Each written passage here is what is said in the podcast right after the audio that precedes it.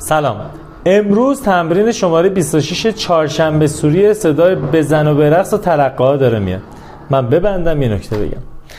قصه اینه که شب عید ما آدما حجم زیادی از کار رو در بازهای زمانی کوتاه انجام بدیم خریدمون انجام بدیم کار شرکت سریع انجام بدیم که بریم و نمونیم به تعطیلات نخوریم.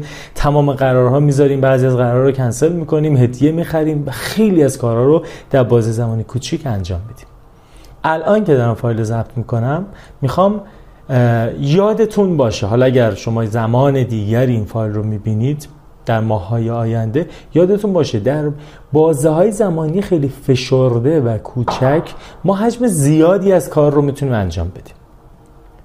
یکی از تکنیک های مدیریت زمان اینه که شما برای حجم زیادی از کارها باکس زمانی بگذارید و یک محدودیت زمانی برای انجام اونها تعیین کنید.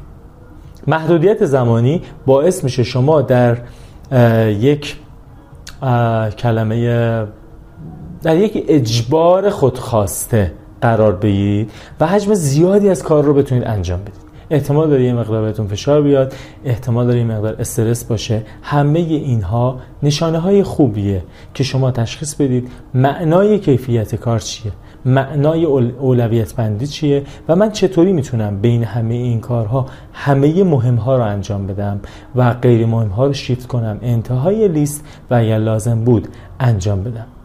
پس تمرین شماره 26 box زمانی محدودیت زمانی برای خودت انتخاب کن و اون کارها رو در اون بازی زمانی کوتاه انجام بده.